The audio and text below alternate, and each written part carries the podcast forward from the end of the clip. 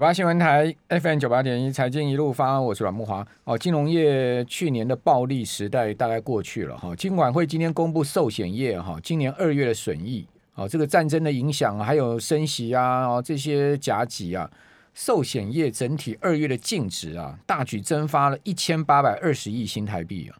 哦，这个很惊人的一个寿呃净值的蒸发。那二月的税前盈余也非常罕见的不到千亿哈。整个寿险业二月的税前是赚了九百二十四亿，那跟去年同期相比哦，一个月就少了快两百五十亿了，下滑的幅度高达百分之二十一点二，两成多。哦，再加上产险来看，产险单月的税前盈余五十八亿，哦，这是较去年同期增加十八亿，哦，年增四十五趴。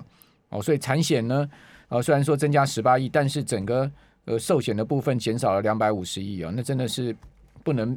用产险来补了哈，这个产险完完全全补不到，哦，所以整体保险业二月的税前盈余是九百八十二亿啊，较去年同期是大减了两百三十一亿，哦，年减的幅度将近两成呢。好，这因为另外这个股市元月大地震啊，那二月呢台股继续跌，也拖累寿险业的净值掉到两兆两千四百零六亿。好，我们刚刚讲这个单月。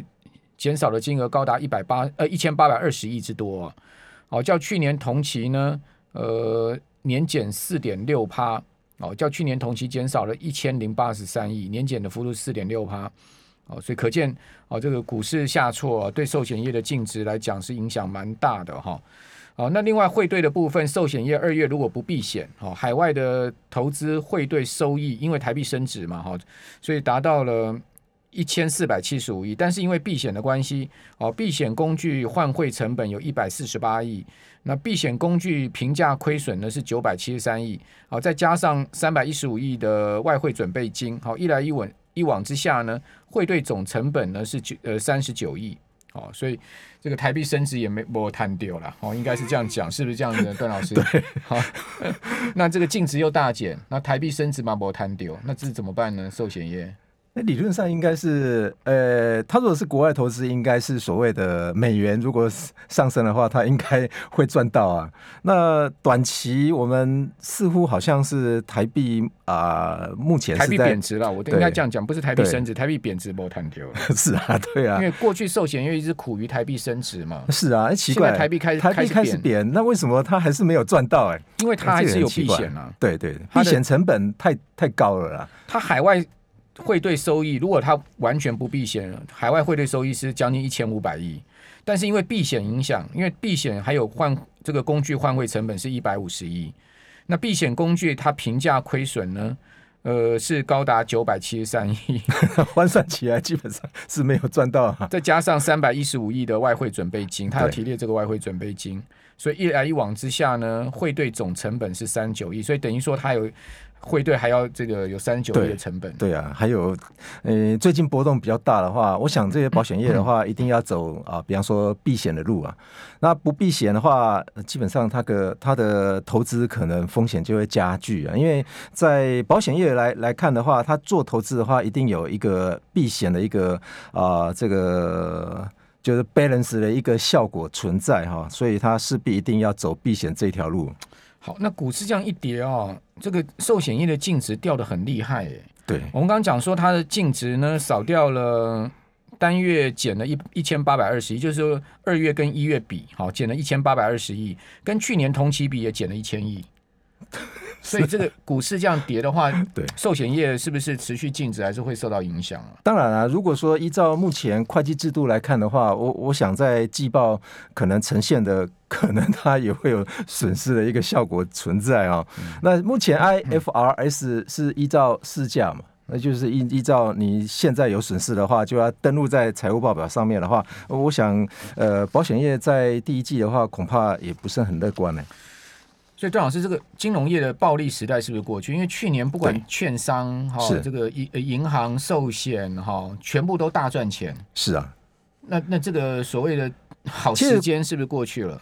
国外的投行有这么说了哈，也就是说，如果未来十年可能会陷入所谓的啊这个失落的十年哦。因为什么？因为走升息的循环的话，基本上是由 Fed 啊，它之前货币宽松所引起的一些效果哈。那现在呃，似乎好像在擦屁股啊，也就是说在擦这些呃，这个先前啊，比方说像 Fed 啊，或者是全球的央行都在宽松的一个时代的话，你想如果说呃再持续下去的话，我最近啊还看到一则新闻了，那这则新闻的话是由高盛所发出来的新闻啊。那我想木华应该知道说，昨天啊那个直利率曲线倒挂。就是两年跟十年一度短暂对一度短暂倒挂，哎，这个实在太快了。我们本来还预估第二季，对，好快，那个速度非常快，第一季都还没走完呢，这季底就已经倒挂了。是，所以呃，但有人讲说是 QE 扭曲了。对，其实这个是一则新闻了哈。啊，你知道高盛啊，他发布了一个新闻稿啊，他出来解释这种情况啊，哈，是发生什么事啊？哈。呃，殖利率曲线其实我们呃往常所看到的两到十年期的这个殖利率曲线的差，这个基本上就是名目利率嘛。嗯。那高盛出来讲的是说，哎，这个是如果把它反推，说是实质利率的话，嗯、它还没有倒挂，所以因此股价还会持续再继续涨。所谓的反推实质利率是怎么算呢？也就是说把。呃，短期的，也就是两两年期的直利率曲线，再减掉短期的啊，这个通货膨胀率啊，就等于实质利率嘛。嗯、那十年期的，那就是减掉十年期的通货膨胀率啊。嗯、所以两者减完出来的结果，那直利率曲线还是一个正斜率的情况啊。那这个就是，比方说，很少人会去看实质利率的直利率曲线啊。嗯、那其实啊，你觉得这种说法，这种说法，我觉得不是很成立，因因为哦，嗯、呃，你如果看前天上涨要找道理就对了，前天的。那个呃，那个两个非常有名的明星啊，那个丹佐华盛顿啊，哦、他在咬耳根的时候啊，我们想起了二零一六年丹佐华盛顿啊，他的名言啊，他说啊，如果你不看新闻的话，你会与世界脱脱节啊，嗯、但是你如果看了新闻的时候，你会与事实脱钩啊。那是不是我们看了太多的这种投行报告？其实投行的话，呃，目前很多都在来说，比方说为什么啊？利率在走上坡，结果股票也在往上走啊！嗯、这个大家好多投行都在找理由啊。Okay. 对，就因为这波美股涨了，大家很多人一头雾水嘛。是啊，哦，台股也是一样嘛。对对对，对，所以就上涨找理由。好，所以刚刚高盛就是说。哎，这个是呃，名目利率倒挂没有关系，我们来看实质实质利率。对，哎，因为短期的呃那个通货膨胀率虽然非常高，但是减下来效果的话，那这个呃，殖利率曲线还是没有倒挂的，所以大家不用担心。还蛮有蛮有这个学问的。对对对，讲话蛮有哲理，是不是因为他演很有趣？哎，全民公敌演多了。对啊，那当然，他这个是二零一六年，他为了要反驳一则。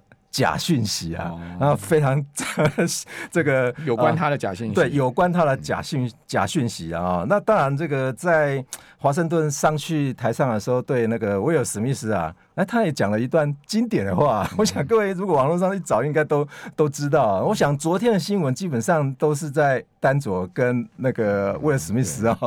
他昨天啊，啊前天讲的是说跟那个威尔史密斯这个咬了耳根啊。他说，哎，这个人生啊达到最高点了，必须要小，必须要小心啊。来找你，因为这个时候啊，恶魔啊会找上你的时候啊。所以那似乎他讲的话也蛮有蛮有学问的。对了。这个就西洋的谚语嘛，比比比比剑更有力，没错没错。哦，这个其实我们可以用那个言语啊去化解争端，对不对？不需要用暴力。好，那回到这个我们刚刚讲的主题，就是说今年除了金融业可能不暴利不在之外，我看这个货柜航运业大概也是暴利不在了哈。杨明今天说呢，呃，他召开法说会哈，说今年的展望哈。他说：“今年长约的涨幅啊，令船公司满意。不过呢，杨明也坦白的说，今年运价要较去年大幅的成长机会不大。哦，预料运价会维持在高档震荡哈。哦，不过呢，根据最近啊上海集装箱指数来看哈，是持续在修正哦。这个 SCFI 哦持续在修正哦，所以这个运价开始也在回落嘛。哦，今年很多事情都开始要回归正常。对，哦，包括利率也要回归正常，啊、对不对？对，回归正常就是不可能一直零利率嘛。对啊，哦、通货膨胀率这么高，你总是要升息嘛。对对。哦，那联准会的资产负债表九兆也要缩表嘛。是。哦，这个都要回归所谓的常态了，是。其实我们就看一件事情嘛，理论上面啊，利率上升，股价应该要回落。结果这一次利率上升，结果 S M P 五百，结果涨了八八九趴，哎。这有点离谱啊！那什么原因呢？这个段老师，你来解读一下这次美股的上涨，它背后所触动的力量是什么？其实有一有一则，比方说比较呃有一些道理的存在，也就是说这一次利率上升的幅度的话，哈，也就是说呃太太轻了，难怪啊。有些 Fed 的官员呢，都认为说应该要升息两码，也就是说，呃，这一次应该要升息两，而不是升息一码。三月的时候，对，三月的时候应该要升息两码啊。那接下来如果还没有动作的话，我认为啦，也就是说，呃，这个呃缩表的啊，这个动作可能会出来，也就是说啊，那个流通在外面的公债可能会被回收的速度会非常快哈。那早期认知是这样子啊，就是呃，这个 Fed 大大致上啊，哈，就是每个月至少要回收六百亿美金啊，再加上 MBS 的话，大概三百亿，大概是就是平均而言哈，它流通在外的应该。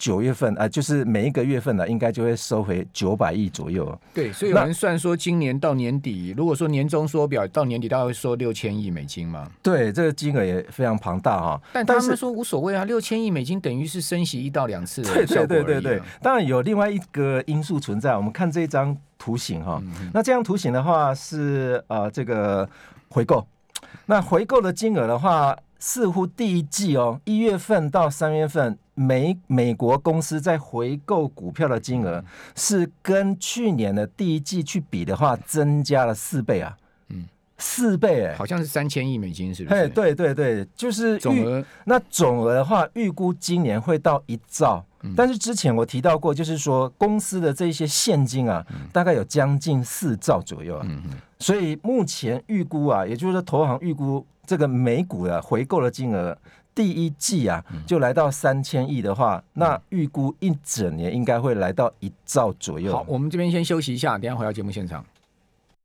九八新闻台 FM 九八点一财经一路发，我是阮木华。哦，今年第一季哦，美国上市公司破纪录的回购自家股票三千亿美金。哦，刚段老师所讲，这个今年预估可能会到一兆美金。对，那买完了没有？可能还没有，因为美国上市公司他手上现金有四兆。四兆啊！哦，那其中呢？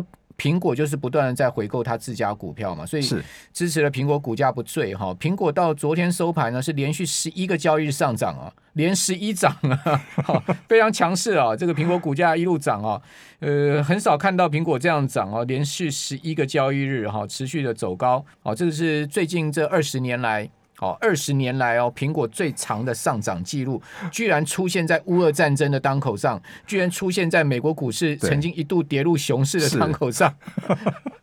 哦，这个其实跟苹果持续回购股票也是有关系的。对，其实啊，我们可以看一件事情啊，也就是说，呃，不只是旧的公司也在回购啊，连新上市公司的话。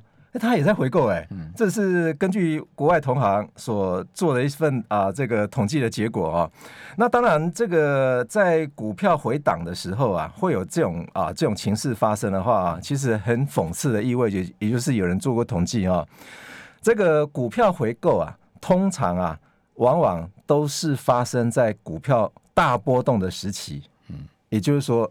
大家都预测说未来波动会 加会加剧，但不不晓得是往上波动还是往下波动啊。那波动非常大的时候，它就会采取这种动作的话，那可见这些公司都预估未来股票价格的波动性会比现在还要来得更大哦。所以他们都是用现金啊，所以可见啊，现金多嘛？对，苹果现金问题是我们可以发觉一一件事情哦，如果在资产负债表、资产负债表上面，上市上柜公司如果把这些现金移转到股票回购上面，嗯、那股票回购的这些股票拿回来之后销毁，那么这家这些公司的资产负债表可是会减少哎，嗯、哦，这个这个可能有助于它的 EPS 嘛？呃，是是没错，但是它的所谓的现金就会消失了嘛？啊、那现金消失的话，它的资产负债表。的总总值啊会降低呢，也是缩表。对啊，也是缩表的意思啊。同样都同样的，就是跟那个费德是一样啊，就是都在缩表啊。呃，CNBC 曾经报道过啊。听众朋友，您知道这个巴菲呃，这个巴菲特是苹果最大的单一股东嘛？哈，对，哦，就是波克夏海瑟威公司嘛，哈，大家在现在占苹果的市值大概是五趴左右了，哈，五趴的这个流动的股流通股票是在波克夏海瑟威手里面。那苹果这家公司一直是标普五百指数里面最大的哈，这个买最多这家公司的股票，它它二零二一年财年呢、啊、就斥资了这个八百五十五亿美金买回库藏股。哦，同时呢，用一百四十五亿美金配息，哦，这个大量回购股票，哦，这个超出美国基基本上所有企业了，是哦，所以巴菲特其实很喜欢这个苹果不断的回购股票，对对对对，其实这个股票回购就是呃，这稳住自己的股价嘛，嗯，hold 住自己的股价一直往上冲啊，哦，嗯，那当然这些为什么会有这些理由，大家。大概猜一猜，大概也知道啊。其实这个就是跟目前台湾很流行的，最近啊，大家有没有听过这个？很多的报章杂志啊，都在统计一件事情呢、啊，那个减资股啊，一堆啊。对，那为什么台湾减资也是算是回购股票？对啊，为什么？为什么？为什么？因为减资其实有很多种减资，现金减资、亏损减资，其中还有目前我看到的就是库藏股制度，库藏库藏股就是减资嘛。对啊，那减资的动作的话，其实在台湾的话，我目前看到现金减资还是比较多了哈。那另外一个就是亏损的减资，像最近中市就亏损。对对对，这个亏损减资的话，你是拿不到现金，但是股价的价值会是一样的，就是就是减资之后。对。但是如果说你是现金减资的话，你还会拿。拿到一堆现金，嗯、但是你的股价还是会维持减完现金之后的价值，这样。嗯、哦，那当然你要去算，你，你股东权益应该是不变的。对对对对，股东的权益是不变的，但是这个。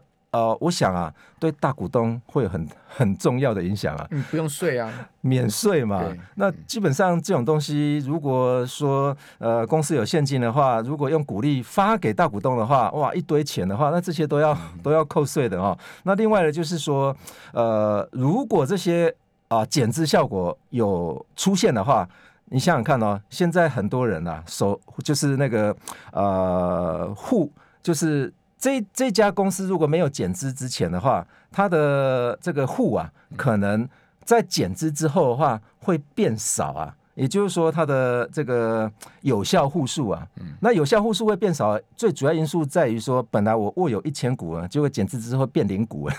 嗯、这变零股的话，变成零股了。对对对，不到一千股，不到一千股了。不到一千，不到一千的股票的话，这种股票的话，基本上你零股只能零股交易嘛。对。那如果说是呃，你还是有一千股以上的话，那这个。可能会锁定筹码比较稳定一些些，啊，这是公司的想法啊。你想想看，如果说像昨天的新闻的话，有提到友达也要现金减，也要现金减资，哎，对啊。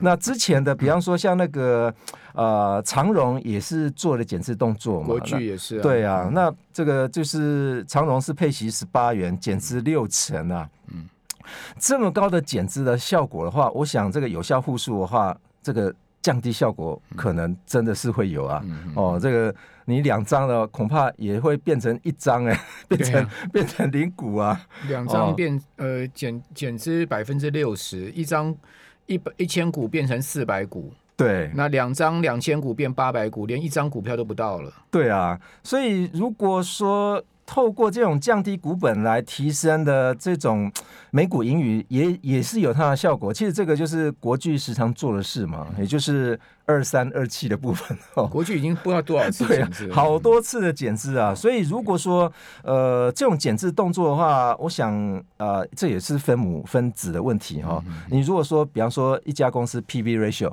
如果说太高或者是太低的话，基本上它可以透过比方说减资的效果。你想想看，如果说呃 P/B ratio 有两种可能哈，第一种可能就是股价是低于净值的话。那这个是分子小于分母，嗯，那分子小于分母的话，如果是八分，如果是分子是八，分母是十的话，这是八十 percent。比比方说它的 P/B ratio 零点八，零点八。今天如果说上面都加二，下面减，下面也加二的话，则这个值的话会增加的。那如果是减二，如果是全部都减的话，这值可能会减少哎、欸，嗯嗯哦，所以这个是分子分母的问题，所以你要去调整这个资本结构的话，基本上也可以透过比方说减资的手法来、okay、来增加公司的价值。不过减资在台湾最近这一一连串减资公司，好像似乎就是票房毒药嘛，哦，对股价来讲是票房毒药。对对，其实有些人讲到就是说。没行情啊，嗯、也就是说，这种减资的公司的话，基本上就是没行情。你看友达就好了。对，好，那段老师，这个美股谈到顶了吗？您觉得还会再继续涨吗？呃？我觉得还会再涨一些了。好好哦，因为啊、呃，似乎这个股票，这个美股啊，这个跌下来因素最主要就是俄乌啊。嗯、那如果俄乌可以稳定的话，我想这个啊、呃，股票应该还会再回弹一些些。嗯、但是是不是？嗯呃，要逃离潮出现的啊、哦！我想这个呃牵扯到所谓的 QE 的动作了。什么叫逃离潮？我觉得有很多的国外的投行的分析哈、哦，都在分析说，如果依照目前的经济景况来看的话哈、哦，还有一个因素啊，也就是说，我们看这张这张图形啊、那这张图形的话是供给的哈，也就是供给面的哈，这个是呃全球供应链。啊，这个指数压力指数，嗯嗯、大家如果看到这张图形的话，这张图形的话，目前压力指数的话是来到非常高啊，是最高的。但它有下来，对，它有下来一些些。嗯、那如果说俄乌没有停 呃停火的话，我想还会再上去哎。哦，如果再上去的话，这个供应链的效果的话，基本上可能会窜高哦。它的压力指数哈，那目前来看的话，很多人都分析一件事情，也就是说。到底会不会停滞性通膨啊？哈、嗯，那那很多的理由都是说，哎，你大家不是都还在加油吗？嗯、你油还不是继续加吗？你有可能会停止去消费油吗？嗯、那油这么贵，你还是要用啊？嗯、反而是一些呃不必要的一些。呃，这个财货的话会被停，会被形成说所谓停滞性通膨。你要出门一定要加油啊！你车子，啊啊，你车子没油你怎么走？对对对，有人形容说美国目前的加油站大排长龙啊，对还是在排队啊。对，基本上可能大家觉得说油价贵，但是我必须还是要用它。可是有些东西我可能就不买了，比如说最近你可以看到苹果的手机就在砍单了嘛，对对对，手机那 AirPod 也砍单了嘛？对，对啊，为什么？哎我。我 AirPod 有现，可能我现在已已经有这个耳机了，我就不用再新的了嘛。是，就就，就是缩减了一些制作。好，那我们最后介绍一下段老师您的这个新的活动哦，就是说呃翻转学堂对不对？对，元富证券的翻转学堂，我想这个呃、这个应该都有贴在啊、呃、那个 YT 上面哦。对那这个是免费的，也就是线上的哈、哦，线上的演讲啊，在四月十二号，四、啊、月十二号呃晚上的七点钟是。OK，正好我们的节目结束之后，对，好，没有强碰到，没有没有没有。大家呃，听完我们的节目之后呢，也可以继续来看这个元富的翻转学堂。段老师会从财报看出今年投资的一些关键。好，谢谢段老师。